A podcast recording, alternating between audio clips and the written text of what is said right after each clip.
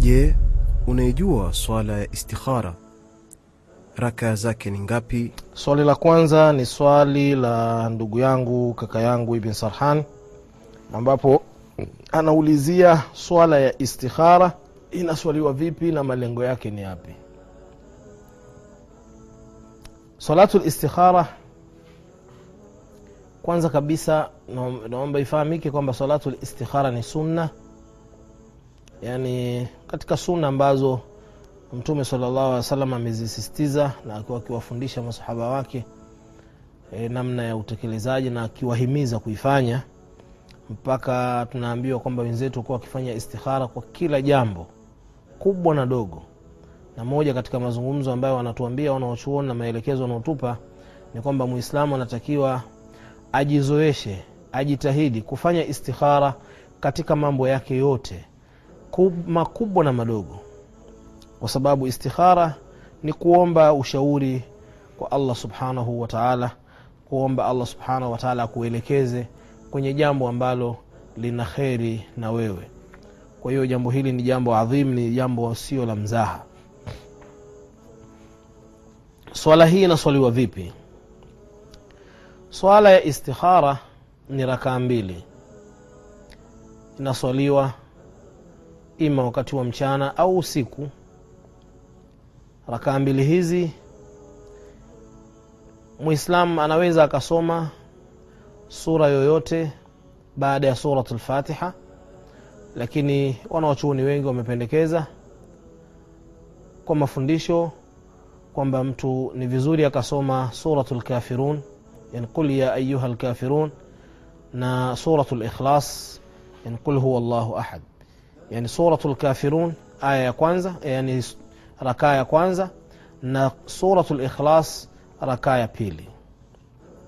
Halafu akishai akishaswali rakaa mbili hizi akizimaliza, baada ya ku, akishamaliza kutoa salamu, anatakiwa sasa hapo aanze kuomba ile dua ya istikhara ambayo ni dua maarufu ah, kwa unyenyekevu na kuzingatia yale anayoyazungumza na kumuweka mola wake mbele ya macho yake, asiwe anaomba huku fikra hazipo zimeshapotea, anaomba hata analoliomba halijui. Hapana, mtu ajitahidi kuwa na unyenyekevu kama inavyotakiwa katika ibada zote na katika dua zote tunavyomwomba Allah subhanahu wataala.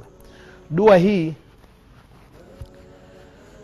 e, Mtume salllahu alehi wa sallam alivyofundisha masahaba wake inasema allahumma inni astakhiruka biilmik واستقدرك بقدرتك واسالك من فضلك العظيم فانك تقدر ولا أقدر وتعلم ولا اعلم وانت علام الغيوب اللهم ان كنت تعلم ان هذا الامر hapa unataja ile shida yako allahumma in kunta talam anna hadha lamr khairu li fi dini ومعاشي وعاقبة أمري وعاجله وآجله فاقدره لي ويسره لي ثم بارك لي فيه. اللهم إن كنت و... اللهم وإن كنت تعلم أن هذا الأمر شر لي في ديني ومعاشي وعاقبة أمري وعاجله وآجله فاصرفه عني واصرفني عنه واقدر لي الخير حيث كان ثم رضني به. Hii ndio dua ambayo mtu anatakiwa aisome katika istikhara. Ni dua ni ndefu kidogo kwa watu ambao bado hawajazoea sana kusoma au kuhifadhi maneno ya kiarabu. Eh, lakini si ndefu kama mtu ataamua na lakini katika kipindi kama hiki si rahisi mtu kuweza kuikariri mpaka aweze kuihifadhi. Lakini ni rakaa mbili pamoja na hii dua baada ya kuswali zile rakaa mbili dua hii unaweza ukamuona shekhe yoyote au ustadhi yoyote wa karibu yako aka, akaweza akakuandikia hii na insha allah utaihifadhi na utasoma. Na si lazima uiseme kwa kiarabu. Lakini kama mtu anaweza kuisema kwa kiarabu itakuwa ni bora zaidi kwani kuisoma dua kwa matamko yale yale ambayo mtume salllahu alehi wasallam ameyafundisha na ikawa unayaelewa basi ni bora kuliko kuisoma kuliko kuitafsiri dua. Lakini kama mtu hawezi kwa maana hawezi kusema kiarabu basi si vibaya akayasema haya maneno wa lugha ya kiswahili. Kwa hiyo tunakumbushana tena ni rakaa mbili. Rakaa mbili hizi unasimama unaswali rakaa mbili kwa ajili ya allah subhanahu wataala sija mtu akauliza unanuia vipi? Nia unatia nia moyoni kwamba unaswali rakaa mbili kwa ajili ya allah subhanahu wataala zikiwa ni, ni, ni, ni rakaa mbili za istikhara. Si lazima useme. Hakuna maneno ya kusema katika nia